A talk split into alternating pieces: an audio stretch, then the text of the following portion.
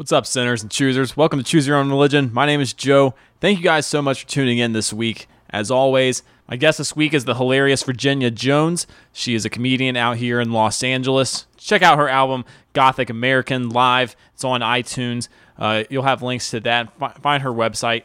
I ended up learning a lot about Mormonism this episode. I'm sure a lot of you guys will. I'm sure a lot of you ex Mormons will find some solidarity. Uh, thank you so much, Virginia, to coming and uh, being really honest and uh, educational, too. So I think you guys are going to like this episode. Uh, what's been going on with me this week? Last weekend, I found myself going to a punk rock show for the first time because I want to get more angry. Uh, that's right, I want to get more angry.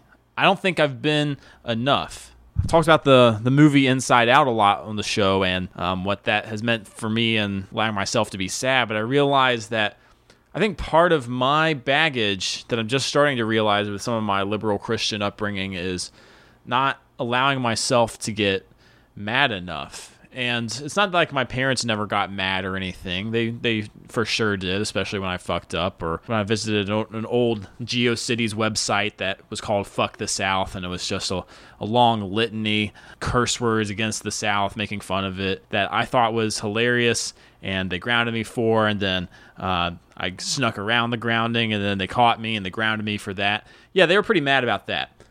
Uh, but by and large, I think being a Southern liberal Christian, it was like, you know, first of all, the Southernness, you're going to be polite. You're probably not even going to say when you're mad off the bat initially. And then when you got the liberal Christian shit on top of it, it's, I'll forgive them anyway. You know, and anger in general in this society is very ugly. It's, uh, it's not, doesn't have a great rap. It's kind of shat upon unless you have a very specific, agreeable kind of anger. And I agree that an aggressive anger is bad. And a lot of times anger is so rooted in egotism that uh, I think is really difficult to handle appropriately. However, I'll tell you this even when I haven't been a liberal Christian and I've gone more and more hippie in my ways over the years, uh, more and more like compassion and loving everyone and saying yes to what is and, and all that, I have trusted my own anger less and less and less, but that's not always a good thing. I don't think it is. Because if you guys saw that movie Inside Out, it was a perfect explanation of how if you never let yourself be sad, then you're just going to be depressed. Well, the same thing is for anger, too. If you disavow your own anger, you're going to end up saying, I don't trust any of my emotions. I'm going to shut them all down. I don't think any of them are right. And this is where a lack of anger can really fuck you over. Because again, even though it can be egotistical, I think anger in the self love mode has a really beautiful function of being a radar detector for shit that's not right and not just. And so, what anger can do is help you detect when your own boundaries have been violated and when others are getting mistreated too. And so, when anger is used defensively, protectively, as a way to say, you know what, it's not cool to treat me that way, I think anger is a beautiful thing. As we all know, it really easily gets carried away and it gets violent, it gets aggressive, it, it, gets used as an offensive weapon. Still not a fan of that. But uh, I haven't let myself listen to angry music in a while, and so I started listening to more and more angry shit this week, more and more of my old high school music, and it's, it's really too bad that a lot of angry music is, is shitty. Uh, you know, it's hard to defend anger as something other than juvenile when a lot of angry music is made by bands who misspell their names with K's and Z's. But I was listening to a lot of this week, went to a punk rock show, was ready to just channel my energy, channel my anger. And because this is the other thing I think anger can do, it can really give you a clarity and get you in touch with reality and truth. I think all emotions have the ability to either cloud your judgment or get you in contact so directly with what's actually happening. And unfortunately, of course, uh, you're going to fuck up a lot on that too. So, all that being said, I went to a punk rock show to be more angry. I showed up in my black t shirt, listening to my angry music, going by Skid Row, really grungy area to say the least. And I went and I showed up, and what do I see but like 500 high schoolers? Oldest guy there by eight years minimum. So I'm in there, and it's this venue called The Smell in downtown Los Angeles because it's fucking hot and sweaty in there and very tiny. And uh, we get in there, and the first band starts playing this group of 20 somethings called the hot brothers. And i sort of hang back a little bit at first but then uh, by the third song a mosh pit had formed and i'd never seen a mosh pit in person. Basically the, the, the, the kids formed a big empty circular area so that people who wanted the mosh could run in push each other shove each other throwing elbows in like a safely violent way and uh, by the third song of this, I said, fuck it, this is what I came here to do. And I threw myself in there. I started trading elbows and getting bruised by kids in braces. And this went on for a couple songs. There would be a lull during the breaks between songs where we would gather ourselves. And then as soon as the next one would kick in, be thrashing again. I got sweaty as shit. I can't remember last time I was sweating all the way through my jeans, uh, but I did. I'm running around, and people on the outside of the circle are pushing me back in, and I'm colliding with people. And I'm the biggest dude there, but I'm still getting swept away by teenagers left and right wearing their own black and white shirts with their own chains and, and hair color and everything. And uh, I'm trying not to destroy any 14 year old girls in particular. Uh, most of them were stayed to the outside, but every now and then one would venture in, and I'm like, oh God, do not make me responsible for this. And then finally, the the Pot Brothers ended their set, and the, the couple of the guys that were the regular moshers that I had the most contact with, we all hugged each other, gave some dab, and uh, went outside to catch some air. Uh, now there were two other bands after that, but I'm an adult and I do have adult shit to do, so I left. But unfortunately, my mission to become and channel my anger failed because I really left happy and feeling alive. But it was it was truly a great time. I recommend you all go to a punk show uh, or at least be a chaperone to some. There's a lot of cool weirdo kids out there. As somebody who used to be a weird outsider type, uh, really resonated with me to see see kids in their element. So so that was been my week. You'll see my blog about it from this past week. Uh, basically, just talking about that is called This Week in Spiritual Narcissism. Uh, it's my weekly blog you can check out on chooseyourownreligion.com. You can also find old episodes on there. I didn't mean for this to be a plug for uh, for what my my shit, but it ended up being a plug for my shit. So um, anyway, go to chooseyourownreligion.com. If you like this episode with Virginia Jones, uh, you can find a lot of great older ones there too. So anyway, I hope you like this show. Please welcome in Virginia Jones.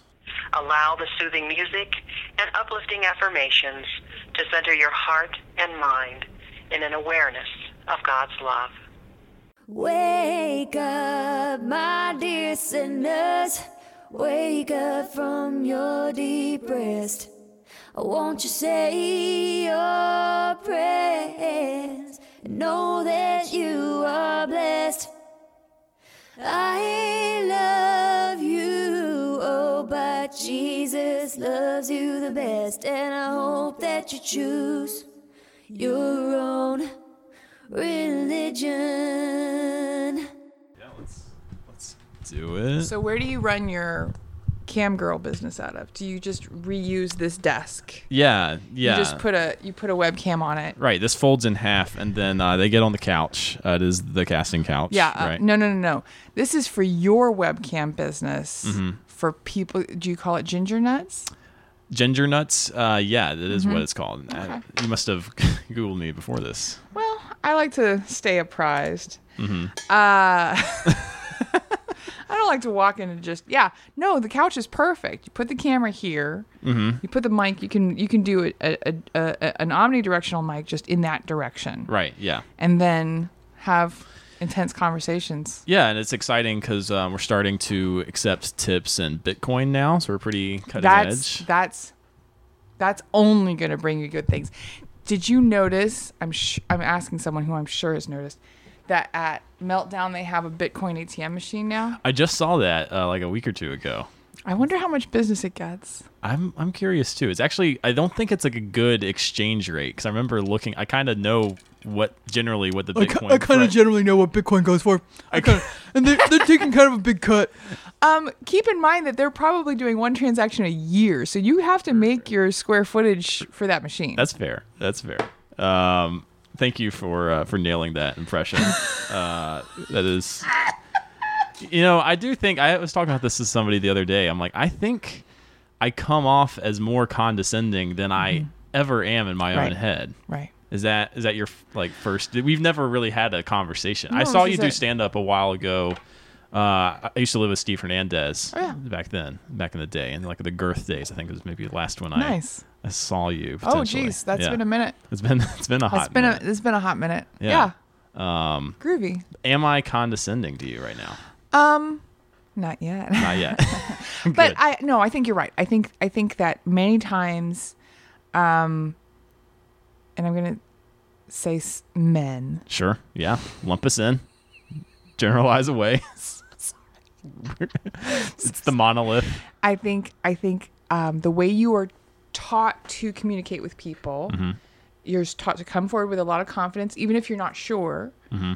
and that will get you through like most of the time. And so I think that because of the way women communicate, which is much more, I'm so sorry. Do you think I could be right about this? Like I Mm-hmm. think that's part of the disconnect, and I don't I don't blame you.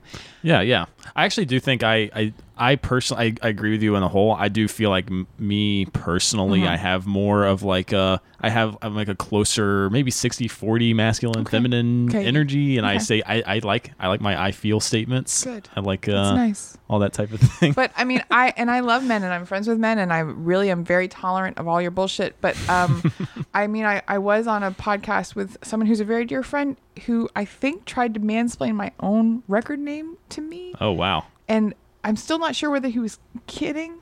But I said, you know, I'm promoting Gothic American. He's like, oh, you know that that's if you reverse it, a famous painting. I'm like, are you f- Oh dear God. really? And that's the that's what your I mean your album cover is. That's is. my album cover is the, is a reference is to that, that. painting. But and I know I think he was either trying to kid me and he was so dry I didn't get it, which is possible. But like the more I thought about it later, I was like, what the fuck? Why did you think? Okay. But I think but I think yes, I think that many times I think sometimes the less confident you are, the more confidence you'll try to project. Not you, the universal you. Right, right, right. I don't think you're condescending. Thank you.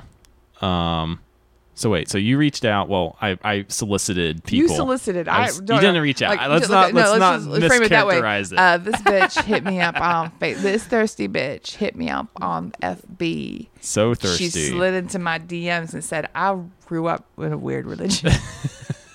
But you, well, you did. I mean, Mormon. So did you grow up? I mean, in Utah? Is that the no, No. I grew up Mormon okay. in Texas Texas and the south of France. And the south of And the France. south of France. Wait, what was what came first, France or Texas? I was born in Texas. okay.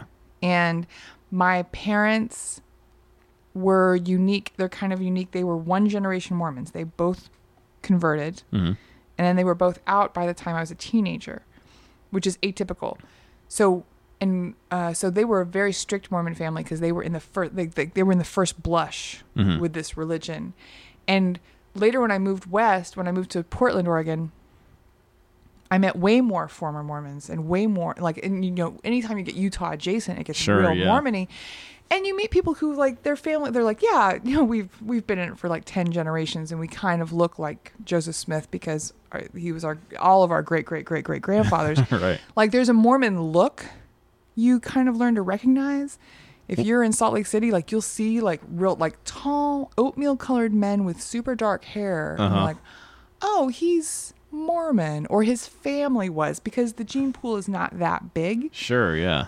um anyway so i met a lot of former mormons and, and they would be surprised at how strict my family was because because they were like yeah yeah no basically we do all this stuff and you can drink a little but my family was not you can drink a little Mm, very No. hardliner. hard real serious real serious Yeah. yeah But what took you guys to France, and when? How old were you? um i was i think five because i was right right at kindergarten age my father um, i asked him about it later because i was like you moved to france with three small children and a wife who did not speak french Yeah. why and like as an adult that seems like a weird thing to do Like, yeah. Yeah. and he, and he had been working for Texas Instruments, and he said, you know, they were opening. They, there was not a job opportunity for me. They were opening a plant. They wanted a manager. The job opportunity came to me when I was a newlywed with no children. hmm Perfect time to go. Grab the wife, pack her up, and then it only came through three years later. And because we were a Mormon family, we had three kids in three years, and he was like, "No, I'm still, I'm still going. I'm still going." Wow. So, um, so I speak little kid French. um, and then yeah, and there's a small Mormon community in France. There's a small Mormon community everywhere because of missionaries, sure. Yeah. and So that works. that to that some works. degree. People do convert. I mean, that's missionaries plus the extremely active generation program is why Mormonism is one of the fastest growing religions in the world. Uh, do you know this? Why Mormons have so many kids? Because there's this thing that's a well of souls, like in Indiana Jones, Uh huh. right? But there's only so many souls in it, and because we are in the end times, Latter Day Saints, any second now, Yeah. we have to get as many souls as we can to Earth to live their life, so that they can be ready for the latter days. Because if the if the world ends, if the if, if this planet ends, those little souls are going to be trapped there in little soul purgatory. So you got to crank out the souls. Crank out the souls. Oh my goodness. So like the soul, nothing. They they would stay in soul purgatory if they did not manifest themselves. Right. But I have so many questions about that. I think that's what we're doing, right? Yeah. So you have the where where are they being housed again? Where's the, the There's a the well of souls. It's beyond. well? It's, it's it's it's it's called beyond the veil. There's a veil of of of consciousness. And Okay. people who are adult Mormon scholars, I will get some words wrong, but conceptually, uh, this is what I left the church with when I was 14. Um, so you're when you're born, you pass out of this receptacle, this soul receptacle. So there's no reincarnation. Everybody gets one shot, right? okay. You pass through this well veil where you kind of forget everything from heaven, Mm-hmm. and then you go prove yourself on earth. You do what you're going to do. You're good or you're bad. You get born into a Mormon family or born into not a Mormon family. You get baptized or don't baptize, and then that helps you. It's a it's a big sorting system, Okay. and then that helps determine where you're going to go. Because yeah, if they had not been sorted, they would just yeah they would just go they would just go bad, I guess, or Yeah. something. They wouldn't have the opportunity to get to celestial heaven, which is what every good Mormon wants to go to. Gotcha. So it'd be like And that's the really good heaven. Like that's the really good. It's like the W. so there the the well of souls is the equivalent of like unused sperm and eggs that just we never get real, to never real get to poetic. They, they just Yeah. they, they just don't manifest. Yeah, yeah, yeah, Yeah. for sure. I can't tell if you're being sarcastic that it's poetic or not. I'm like, well, it kind of makes sense The, to me. the thought occurred to me, and I yes, you're right. you are correct. And so now people so you're there's two different ways you can save people is either to have more kids and that's a more like oh I'm gonna like directly get some people into heaven that way or the conversion process which then people are already There's a third what's, way. what's that's the spooky. third way Are you familiar with the work of the website Ancestry.com? I am Do you know that it is intricately connected to the, the Mormon Church? no and that pretty much all American genealogy, all modern genealogy, is connected to the Mormon Church because the Mormon Church was established as a, um, uh, an apocalypse religion. It was the turn of the 19th century. Uh, Yeah. And and at the time there were dozens of apocalypse religions. There was all these people saying, "Well, you know, in five years the Earth's going to end. I've got a big beard." Well, in five Right. years, and like only a handful of them survived, and it's Mormonism and it's Jehovah's Witness, Mm. and um, uh, and then one one of my friend, Anne, is in that I can't think of right now. Um, so when Joseph Smith said, "The only way to get into the good heaven is you have to live your life as a Mormon and live your life as a good Mormon." And people said, "Well, what about people who've been dead a long time? Look, what about so- Socrates? What about? Are we just going to say that everybody who wasn't born before this time, which has been a minute, mm-hmm. is doomed?" And so the Mormons will baptize souls oh I maybe you have in the heard about temple. this Yeah. And the best way to baptize a soul, the best way to have permission to baptize a soul is to prove your blood lineage to that person. Whoa. So all of genealogy, all of that is an attempt to baptize as many souls who were born before Mormonism as you can, or modern souls, just whatever souls you have.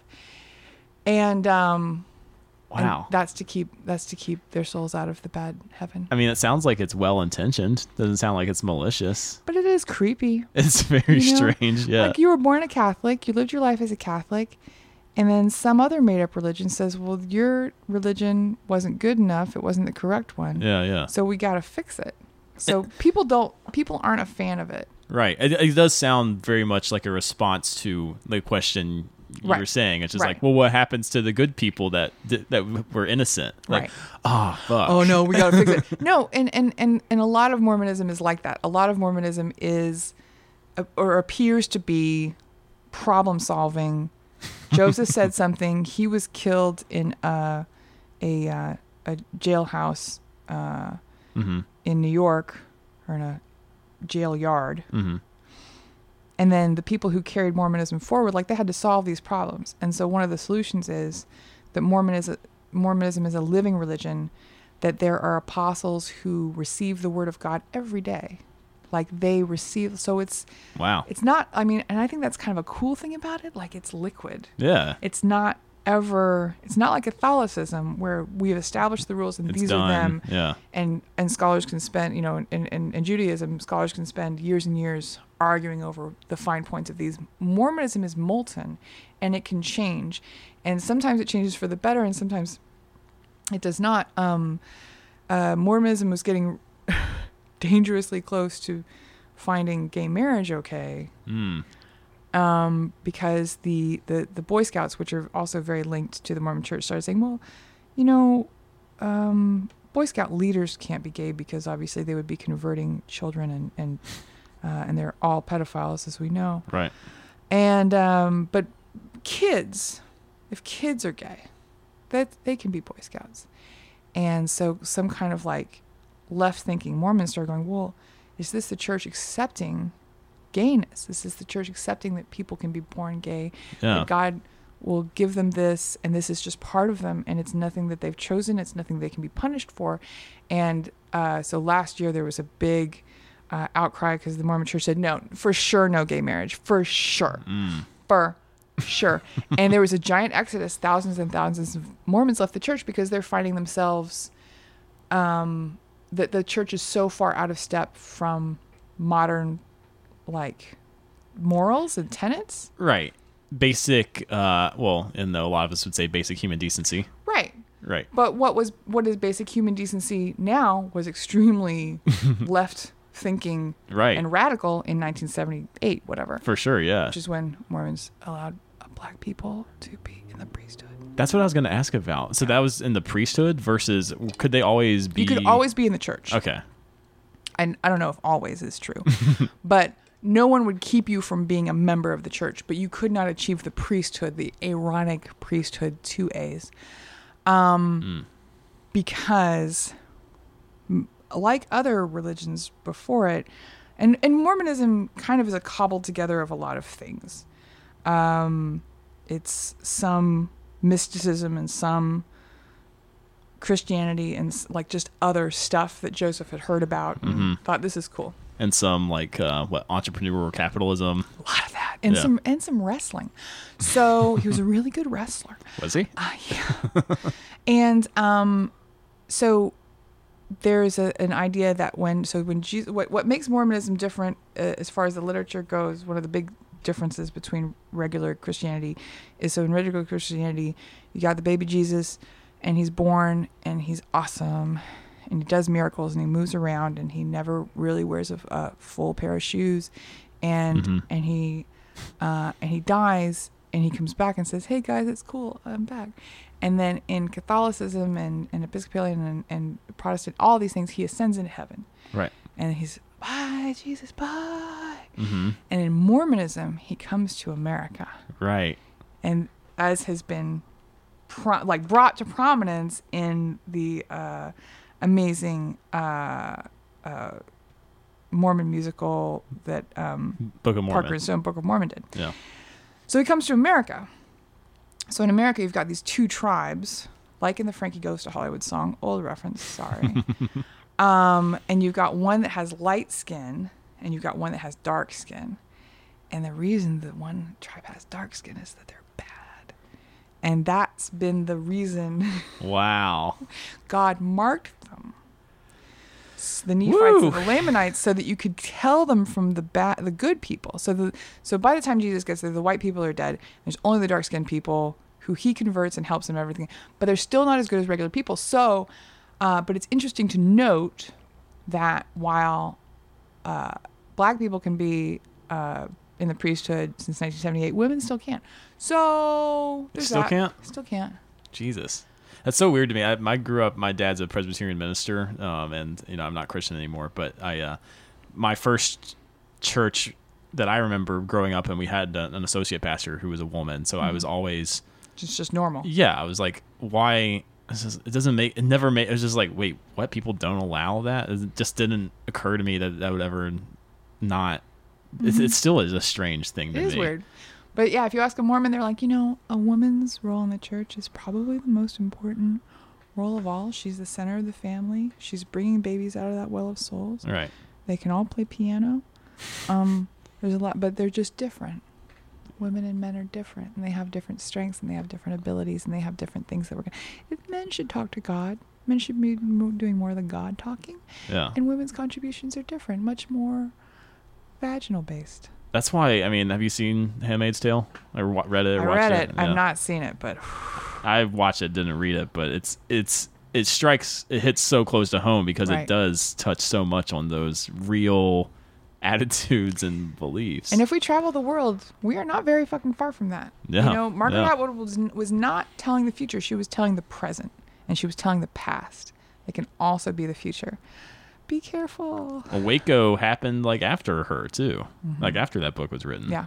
it's um it's Yeah. bizarre and it's something as even as you're describing more of these beliefs it's been a while since i i haven't seen book of mormon all the way through and it's been a while since i saw the one south park episode that they originally did I'm, Right. that you've seen i'm sure you've seen Yeah. it's um did you feel like that was an accurate The crazy thing about Book of Mormon, which I've seen and I enjoyed, was there's only one thing that I think was not accurate, which is that Joseph Smith was not a blonde. but everything else Everything else, like people are like, this has got to be a crazy, like blown up wackadoo version of your religion. I'm like, not really. No. yeah well that's and that's the impression from watching i remember just watching that south park Like, episode this you're is like so wacky. Yeah, or like he's just clearly obviously making it up as he's going along because you're like, oh shit, um, yeah, the the the dark tribe is bad people. That's why they're Yeah. Mm-hmm. dark. You know, like he's just literally improvising and Well- just riffing. He, he was riffing. I think Joseph Smith was not only a great wrestler, but uh, a great improviser. uh, he, um, one of the first things he was known for in upstate New York, where he lived, was he had a divining rod and he would find water. So whether you think that a divining rod person is a religious leader, don't know. Um, Yeah. And I've thought a lot about like what is it that um, Seventh Day Adventist. That's the other thing. Ah, that's yeah, the yeah. Other thing. That's my friend Ann's church. Um, what is it that has caused Mormonism to live when all these other religions have failed? And I think the, the initial thing was the char- charisma and the personality of the individual Joseph Smith, who I think was just the funnest guy Had to to be around. Yeah. Married a hundred women on the road. He was the first road comic. But wait, he really married a hundred women? Like, yeah, and Oh evidently his primary wife was not aware of any of them, and he impregnated tons of women, and that's how come, that's how come polyam, you know, poly Sure, polygamy and all this stuff. Um, but he would do these tent revivals where he was kind of a superstar, and he would tell women like, God wants you to be married to me. Oh man. And uh, when he started, uh, but like, I also think he bought into his own bullshit because he, when we started um, baptizing the dead in the temple, you can also seal yourself in the temple. So when you get married, you get Mormon married, and then you go to a special temple and you get sealed to that person forever. wait, so se- sealing is like a cosmic, some cosmic shit yeah. going on? So my parents got sealed. Uh, and at the time they were in Texas and they had to go to Mesa, Arizona because that was the closest temple at the time. And they got sealed, and that means that you have sex after death. You still you find your partner. oh partner. hell yeah. You find your partner, and anyone else that you might have gotten sealed to. So Joseph Smith sealed himself to lots of famous women of the day. He sealed himself to famous singers Wow. and actresses who had never met him, but he thought, you know, m- maybe. oh my god. Um, So, so in, in heaven, I'll be boning these babes. in heaven, I'm gonna be I'm gonna be boning like yeah, it would be like it would be like getting dead married to Beyonce. Like she doesn't know me now, but when we're dead, she is gonna get on this girl, and um, Jesus so it's amazing. Uh, but so I think the personality of Joseph Smith, and then the the tenets of like and like and so people in LA get very upset about Scientology and like how can anyone believe this? Scientology tells you that you can be psychic and you can control others and you can control your fate. And that's what people like. Mormonism tells people we're a little bit better than regular people. Our families are happier. If you are a good Mormon priest, you can eventually get your own planet and be a god. What guy doesn't want that? Mm-hmm. And you can bone after death. I mean, those are all amazing things Great perks. great Yeah. perks. Yeah, and and also when the world ends, we're gonna be on top. Every single fucking one of us has a two-year dry food supply. We are prepared for the apocalypse. Yeah. Mormonism is is is is still relevant in these times S- for So, this for these reasons. so why, why then would you ever want to leave this church, Virginia? That's a cool question. Um, and I so my my father and mother, my mother wanted to be in the church because her dad was a drunk, and he was scary, and she wanted to be safe from alcohol, and they don't drink, and so she felt very safe. My dad wanted to be in the church because his family was actually slightly more fucked up than that, and there was not a lot of physical affection. There was not a lot of family love, and Mormons all call each other brother and sister, and you are part of a family. So my dad was ripe for any cult, really. Um, but also the girl he had a crush on, like in in high school, was Mormon, so he was Mormon. And then when they left, it was because my dad wanted to. Well, they wanted to get a divorce, which isn't done. You don't do that. And then Mhm. my dad wanted to like drink and smoke, and so um, I was the last person in my family to go, which is weird. Whoa. like I was still going to church by myself for like I think a year or a year and a half. Really? Because being born into a religion and being trained into it is different than being converted. You know, my dad was like, "Well, we're Episcopalian now." I'm like, "Well, what the fuck kind of sense does that make?" Well, like, what about the like talking rocks and the magic snakes and the Jesus in America? You were just gonna walk away from just all that shit? Yeah. Fucking in like heaven? Gone?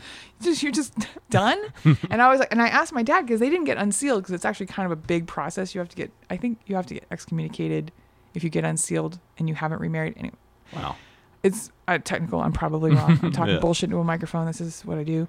Um, and I said, Dad, what if, what if it's not bullshit? You know, like what if you wake? Like what if in the afterlife? And he goes, If I wake up next to your mother, I'll know it's not heaven. I'm like, uh, okay, um, so I kept going and I kept going until I heard about in the uh, the the National Organiz- Organization of Women had uh, an equal rights amendment.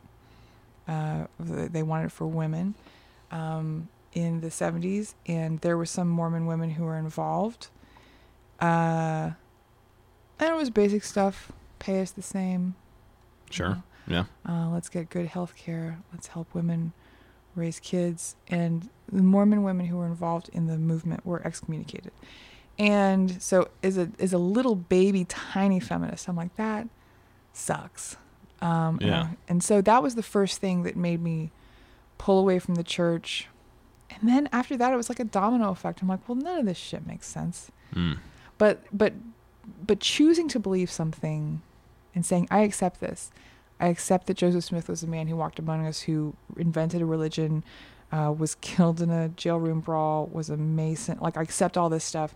And then being told it and and absorbing it i'm like oh of course. I've never made a choice. I was programmed to believe this. Right. it's very different things. Right. um and then yeah so i left i left the church with not a lot of fanfare and and then and then just went straight atheism which was weird like my parents don't understand like my mother has moved on to um being a baptist and she's very comfortable with it Mm. and we have this conversation all the time i'm like how could i have another religion like i had i had one Yeah. and she's like, Well, you just start believing this is the real thing.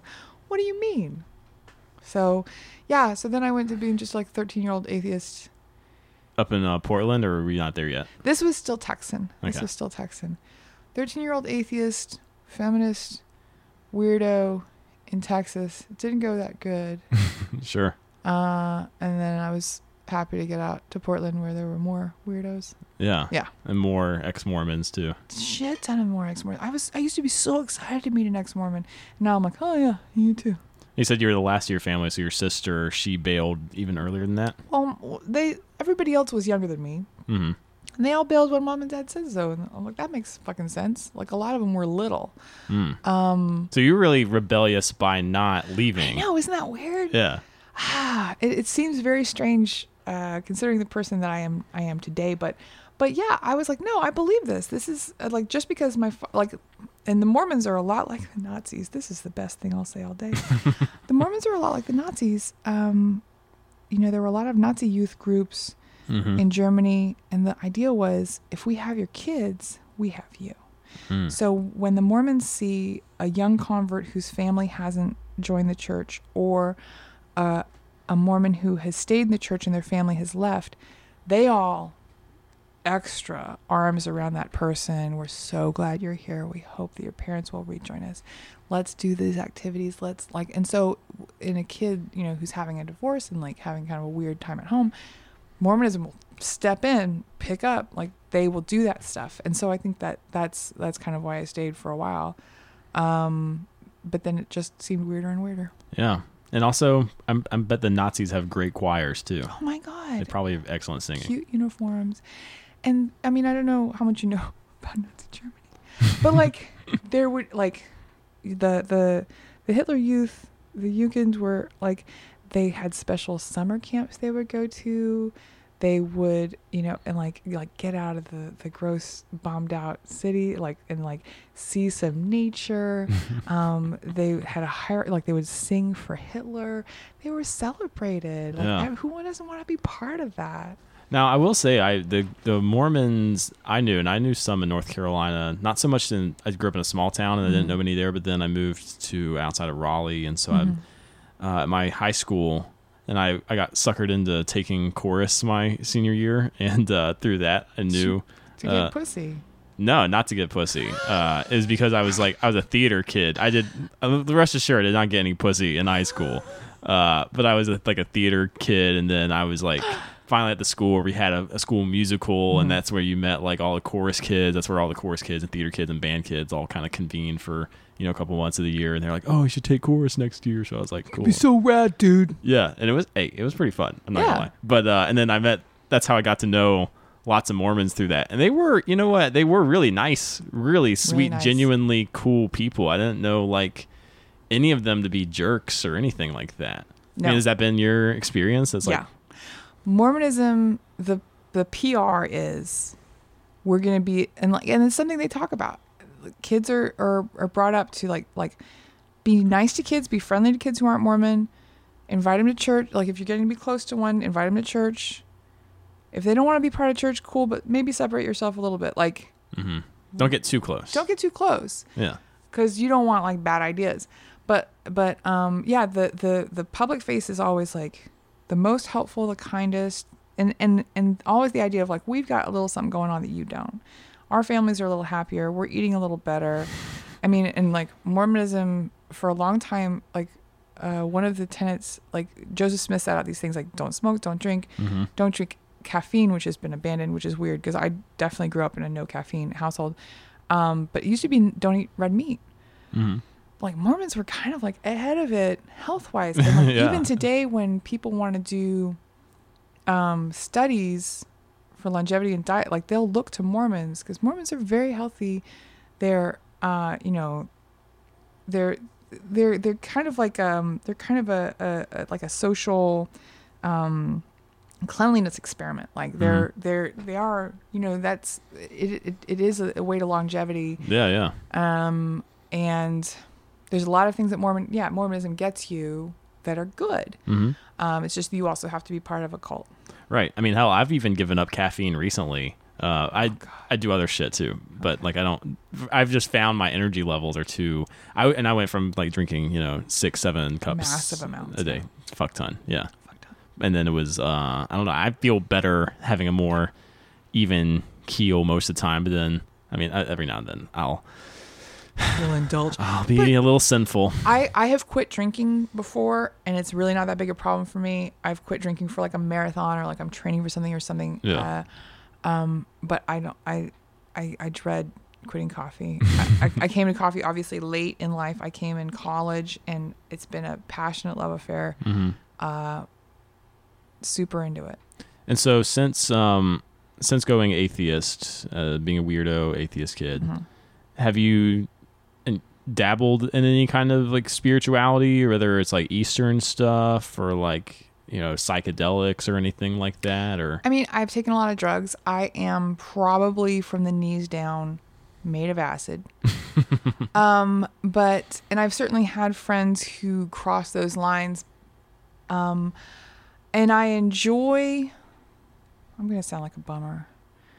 I enjoy the connectivity. Uh, I enjoy the awareness of my spot as a tiny speck in the universe. Mhm. That's a giant speck in the universe that Mhm. you get on mushrooms. But also, uh, I think it's because uh, any hallucinogen, any psychedelic is reducing the boundaries between the different parts of your brain. So every part of your brain is communicating. Mm. That is the connectedness you feel. Your brain is the universe. You are in the universe. You are making the universe. You are of the universe. I don't think it's religious. I think it's interesting. Um, it's a cool way to look at stuff. yeah, But I'm still pretty sure that there's no ghosts and there's no God. And when you lie in the ground, you're going to rot. So you should do everything you want to while you're here. yeah. Don't set anything aside. And we're also, uh, I mean, as somebody who has enjoyed his fair share of psychedelics too, and sometimes does take some spiritual applications. A, it's nice to hear like a counter argument to that, and then B, uh, it is anytime you're taking something like that, you're getting a lot of endorphins released too. So you're just like you're awesome. you're you're geared and keyed up to be in uh, that kind of like place or to associate like oh pure happiness with you know, Right. this thing. Your brain is made of chemicals. Your emotions are made of chemicals in your brain. Um, the end. One of my worst traits, worst slash best traits uh, on acid is doing either art history or religious lectures because I get super into all the connections of Mormonism. and Yeah. This leads to that, and this Yeah.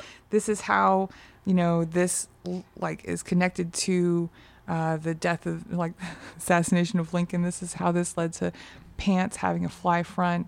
Um, I mean, it's there's a lot of things. Um, Yeah. but yeah, but yeah, uh, everything that you experience on psychedelics is coming from your brain. Every idea that you have is from your brain and not from another place. hmm Uh, because in my opinion, which is only mine, which I uh, you cannot take from me and I cannot force on you, um, this is it. That's it. It's and, And- and after this, it's lights out. Lights out. Yeah. Uh, and and and any any any uh, extra depth um, uh, that you enjoy from psychedelics, like you and Joe Rogan can have a very good talk, and it's fine. Yeah. It doesn't bother me. It doesn't take anything away from my experience. But yes, I I went from super religious to totally not like it's the pro- it might be the steepest uh, like line between two things uh, of of anyone. Yeah, well, I, something that I've been thinking a lot about recently, um, and I've thought about it before, and, off, and it's not even my original idea, but uh, George Carlin's whole, uh, his quote about like every cynic is like, if you scratch underneath the surface of every cynic, you find like a like a burned idealist or something right. like that. Right. Um, and I definitely think that's been true for me. Uh, I tend to be more that way, like with like my romantic relationships. Like I'll be such a romantic when I'm like dating somebody, and then you know I recently got broken up with like a couple weeks ago, and so then I'm like, oh, I'm like in that still in that part where I'm like, I'm, oh, love isn't real. It's all a facade. But then like, ah, just give me a couple more weeks, and I'll be back wanting to Yeah. like totally be into it. And I guess religiously, sometimes I can be that way too. Um, I think that's an interesting point. Well, I, I can tell you that everything from your past love relationships, you've learned something, and everything you've learned has either made you a better or a worse partner. And try to focus on the things that make you a better partner. You know, it's like uh, a really weird part of modern times is, you know, 50 years ago, you would marry the first person you had sex with, and that's Right. who you would be with Right. and um, the idea that that first person was the very best person for you is a weird idea. How Mhm. convenient that the very best person for you in the whole world lived within a three mile radius of your parents' house. Right. And but also because we weren't having sex before marriage because we didn't have the pill because blah blah blah. Um, people were super motivated to get married right away. Like I- Yeah, Um, and and now that we're not it requires love it requires a little more thoughtfulness and it requires more education like my first boyfriend now he is the person who's known me the longest next to my family like now he it just feels like a family connection and um you know we touch base every you know a couple times a year and it's and it's nice but even if he had been the perfect match for me neither of us had the equipment to have a relationship Yeah. we're assholes. We didn't know anything about connecting to another person, ser- like serving another person, not out of selfishness. Um, and and I, I think that we're still learning about about relationships and and how we uh, who we want to be in relationships and how to best do them.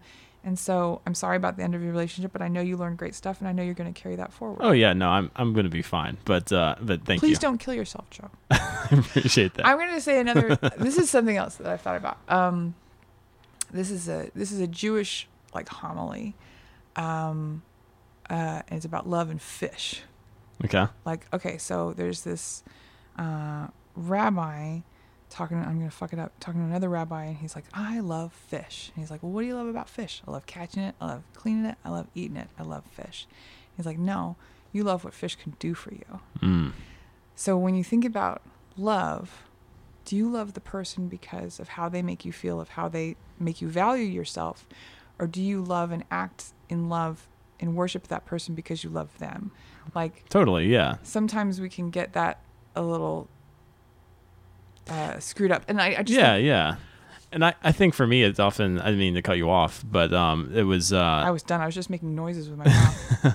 uh, I mean, sometimes it's hard. I, you know, I think when I'm in relationships, I certainly believe I love the fish, and I'll do, like, I, I am a pretty selfless person, I think, and sometimes, and I just look at my own parents as uh, and they're still together, but they're very codependent people, and sometimes I think that's what I end up being, which often it's a sneaky way of. I don't know if it's quite entitlement. It borders on entitlement mm-hmm. of like, I'm doing these things for you, therefore I expect some sort of unwritten contract. But when it's a healthy relationship, it actually works. There should but, be give and take. There should Yeah. be give and take, but you should never do anything for anyone else because of something you expect back. Of course, you should do it course. because you want to. do Like, like that's just the, the the path of disappointment. You know, my sisters have a lot of expectations of each other, and when one doesn't live up, I have to hear about it. I'm like, do the thing because you want to do the thing. Don't do the thing because you're expecting her to do it later. right um, on. Yeah. But uh, and uh, I, I here's here's I think this is almost a thought about love and the brain and religion. I think one of the weird things about love now, um, and I, when I say now, I just mean in LA in this moment in this time where it's very easy to have sex with a stranger and it's very hard to connect with a person. Yeah. Um. Fucking a. I don't have casual sex. I don't think it exists. I don't think it's real. I think anytime you have sex with a person, it's it's on some level intimate and sacred.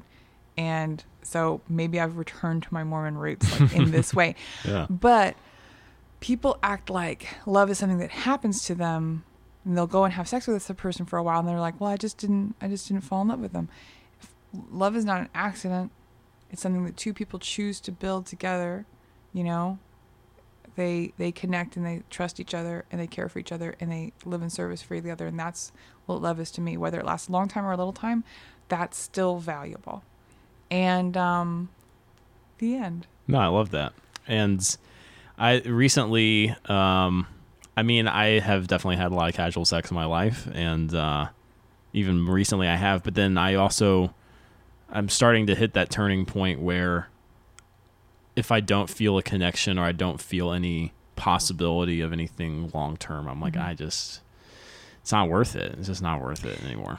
um and i i think that there's also an idea that some women are worth casual sex and some women are not worth relationships and like like there's different kinds of women or there's different ways to use women and i find that super aggravating like um, you know, I have a friend who has dated most of my friends and he's just like, I just can't, you know, it's just like, I just don't, I just don't connect with them. I just don't have love for them. I'm like, well, that's not their fault. Like, they're all fantastic. They all deserve love in relationships. Um, here's an outrageous thought. What if everybody, no matter what weight they were, deserved love? What if everybody, no matter where their careers were, deserved love? Like, what if we Mhm. treated each other? This is the most religious thing I'll say. What if we all treated each other as equals who maybe deserved love in relationships Yeah. and friendships and support? And no matter who you were in the outside world, like, you know, when you have a death in the family and you, you have that temporary full world consciousness of this person was living and active in my life and they're gone. And what does every other thing matter? It doesn't matter. And like in the short term in your life, you'll be like, well, I'm, not going to tear down this person. They're just a person living in the universe and, and, and, and trying to act and feel and live and, and be creative and, uh, and, and they're just doing the best that they can at all times. And then we lose that and we go back to the scrabble of like, well, I, I heard he's got a super hot five minutes. uh, we're gonna see if he's got ten. Like, why did he take her her on the road? She's a fucking bitch. Like, we, and we we get back into that noise right away when, Yeah. uh, like, going back to Carlin, uh, very little of what we do matters, um, in the long term. We should do things that matter to us today, and and let that be the thing. One of these days, I'm gonna really like say this in a way that makes sense and is tight. But these are the things that I think about. And so that's maybe that's that's my religion. If anything, my religion is is people connecting to people. Everybody I talk to knows something I don't know. Let's figure out what that is. Is it interesting? Yeah. Let's just be the best little people we can be. Right on. And I, I for me, when these are, this, this is the most religious I get, or the most, uh, the strongest argument I, I think of religion is, um, I total, I'm on so much the same page of all of that. And then as somebody, you know, in like the artistic worlds out here in LA, especially, and or probably everywhere, but, um, when you don't have, you know, it's largely non-religious. Like you don't have necessarily those same common. What, what religion offers people is shared language, shared values. uh, The idea of like there is a discipline to it, there is a regularity, there's a structure to it. There is, if we're all you know Episcopalian or whatever it is, we're agreeing to these set of values and these ideals. We are we are Mm-hmm. We're deciding in that. yeah, we're deciding to program into our lives that like we're going to make you know loving other people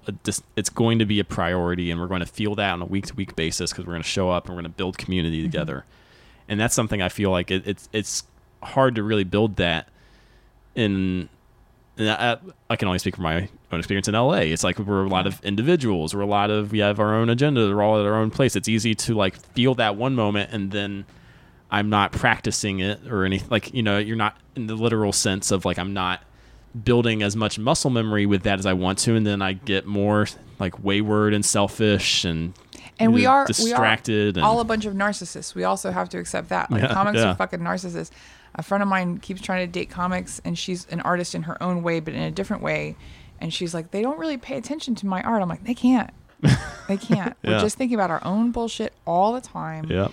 And Yep. you're right. Uh, the comedy scene in any major city operates a lot less like a church and a lot more like um, a French court, where Yep. There's people who are allowed to talk to people and people you have to be nice to because they have a show Right. but then they don't have a show but they might get another show and like you have to kiss this person's feet and like it can be it can be super a bummer It definitely can be. like there's only people and people who will talk to you once you're booking a show but then when you're not booking a show they might not talk to you and right. yeah it gets complicated really quickly and i think it's worthwhile to remind ourselves that we are all just we're the same we're all the same.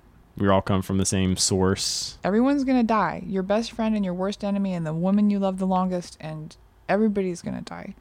And um in the future what will it matter if someone stole your dick joke? No that's not that's not, obviously that's the most important thing. But um but just remember that yeah we're only we're only here doing this for a little while. Like, Yeah. like there's a lot that you can let go and and uh and put your energy towards something positive. And even if you could achieve some sort of memorialization, like putting yourself on a statue, you know, or like, Mm-hmm. you know, every university, it's like named after the last name of big donors because they're trying to get some like permanency. Mm-hmm. You're not going to be there to enjoy it. No. And LeBron, someone told me about a tattoo, again, on the topic of everyone knows something I don't. uh, a Cleveland couple told me about a tattoo that LeBron James has, and it's something about like every action you make, like if like goes out into the, like affects the universe. I'm Mhm. like, do you think it does? Do you think basketball? Do you think it does? I don't know if it does. Um, I hope some of the things that we do will go out and, and affect waves and ripples of reality, but I think most of us won't. Um, I know I've jumped a lot of topics. I read a book by uh, Chuck Klosterman, but what if we're wrong? And he hypothesizes that in the future, like in the far off future, all of rock music will be distilled down to the Beatles. That will be the only memorable band. Like all of the energy and thought that we put into, like just like marches. There used to be other people who wrote marches besides John Philip Sousa. He's who we remember Right. um, you know, there were thousands and thousands of classical composers, and we remember five. Yeah. You know, all the energy that we put into uh, dividing and subdividing and subdividing. Uh, did you actually get all the way through this? I'm pointing at something. I did not. I did not get through It's- that. It took me a long time. It's great, It's- but it's I didn't get through it. Yeah. Um, and uh, you know, hundreds of years from now, dozens of years from now, the people who we worship or kiss up to will be forgotten, and we will be forgotten. And the people who were influenced by us will also forget us, and they themselves will be forgotten. So, So that's why we return. I mean, this is what I love about like a lot of Eastern kind of stuff is like, so then all you can do is be in the present moment Yes. and be compassionate yeah, and, and do the best work you can. Like, yeah. like who in comedy is really going to be remembered like you know the people who i get mad at and jealous of i can't imagine that they what you know that their thing will last because i don't like it um but like but like you know there's so many amazing comics from the 60s already forgotten there's so many amazing Yeah. comics from the 70s that that only people who were their peers or who came right after them remember A lot of America doesn't even know who Maria Bamford is. I know, isn't that You know? weird? Isn't that mind blowing? Because you step outside of comedy and this little microcosm that we have, and you talk to people, and you're like, I had a like a very positive brunch with so and so, and they're like, Who is that? Yeah. I was talking to that same Ohio couple about who are your favorite female comics, and I said, Well, I love uh, Jackie Kashian and Maria Bamford, and I love Laurie Kilmartin, and I love Jen, Jen Kirkman, and uh, you know, I love Caitlin Gill, and I love, and they, they didn't know any of these because because women comics don't get famous that much. Like, who are famous women comics? I don't know if we have it. Like, Phyllis Diller has passed. Yeah. Joan Rivers also sadly passed. I mean, is Joy Behar? Is that? I mean, she's not really. Yeah. I mean, there's not even that many men getting famous. You have like what Louis C.K. I guess. I mean, there, probably still more than. If you ask ninety percent of everybody who's your favorite comic, they'll say Louis C.K. I'm like, I get George Carlin, Richard Right. Pryor. Yeah. The same it. Who's five. not dead? yeah, yeah. sure. Um, yeah. So that doesn't mean that what we're doing is a waste of time, but it means that it's not important as we think it is. Right and on. that the most important thing is you and what you're doing and uh and your relationship with it. I think that all of life everything we're doing is just about being creative and making connections with other people. If I didn't think my comedy connected with other people, I wouldn't do it. I wouldn't give a shit about it. That's the part I I need to remind myself more of. Like Mm-hmm. it's about it's something I heard a long time ago, and it's one of those things. Like again, I just have to It just rattles around in that big tin can. yeah, just you know, there's a, the difference between expression and communication is taking the audience into account. So it's Mm. actually it's about communicating. It's about and the times I felt the easily the greatest about doing stand up or this podcast or something is when people have been like, "Oh man, you like really hit the nail on the head with that Nice. thing," or like they re- really connected to that. Versus like, That's something that I'd always been thinking, but I couldn't put it into words. And why did Virginia talk nonsense for 15 minutes? These are all good thoughts. "No, you're great. You're great." Um, what is something? I guess we're close to wrapping Mm-hmm. up. Um, sometimes I do. A, well, I often do a thing where we make up a religion, but if it doesn't feel so tonally, it doesn't quite feel right. Mm-hmm. I don't know if you want to make up a religion, we can. Uh, we the other option is, well, there's two. I'll have a, a two-parter then. Okay. Okay. What's something that you miss the most about Mormonism? I like this a lot better. Yeah. Um, what I miss the most about Mormonism and what I started missing as soon as I left the church was the surety that I was right. Hmm. I I really had faith. Like because I sit before you now as a person with faith in almost nothing, it doesn't mean that I didn't super used to have it. Um, and that was great to have the confidence of a child saying, No, I know that God has done this for a reason. Even though this is hard and what's happening with my family is hard, or what's happening all over the world is hard, or what's happening to this individual I know is hard, I know it's happening for a reason. That is a wonderful thing. And it's a terrible thing to have to let go of. Yeah. Okay. And and and the fact that I'll never believe in anything again is because I can't regain that. Right. Like that's that genie is out of the bottle, and I uh, and it's an argument I have with my mother a lot. Mm. She's really funny. Uh, the second part, or it's really more just a second question. It's not really, it's not really a part Mm-hmm. All of right. the same question. But uh, if there was something that you would like the current Mormon Church to do differently or focus on or something instead, what would that be? I think that it would be a lot better for the Mormon Church for their PR to uh, accept gay kids uh, and to let women be in the priesthood. I think that the way their politics keep them out of it's taking them further away from their PR, right? Because their PR is we're the best, we're so groovy. and anytime that you are not groovy to a group of people, that takes you out of that a little bit. Um, it's a misstep. And so people who are attracted to happy the fa- happy families, um, the and the core of, of the church being a family and being your brothers and sisters, um, I think that Mormonism would do well to to kind of take a uh, uh, a new pope, a new pope kind of a stance. Okay. Yeah. Yeah. Well, right on. Well, uh, thank you so much for coming. Thank you for having me. Um, people, so your album, American Gothic, So close. Gothic American Live. I got confused with the your whole know. friend. Uh, I know. Gothic American Live. Um, it's on. Where would you like people to get that? You know, it's on sale on uh, uh, iTunes for six ninety nine. Uh, that's less than um, a, an alcoholic beverage, and it'll last you forever. Um, Very good point. and it'll last me the price of an alcoholic beverage. And um, but check out my my website, my day to day to do on uh, virginiajones.social and virginiajones.live is my live dates, and um, invest in me uh, as a fan in, in whatever ways makes you comfortable. I'll be here. Yeah, right on. Uh, what? Well, we did it. thank you. We've solved Mormonism. We've solved Mormonism. We're gonna make it better. I mean, it could all change tomorrow. That's the great thing about it. it is mol- It's nice and molten and liquid. Yeah. I mean, you're really the gay and like women preaching. I feel like that should be. It's like, come on. It feels doable, It's like, come doesn't on. it? Yeah, it's, we can do that in our lifetime. Yeah, for Very sure. much so. Anyway, Mormons, listen, do it. it's for your own PR good anyway, for nothing else. Anyway, thank you.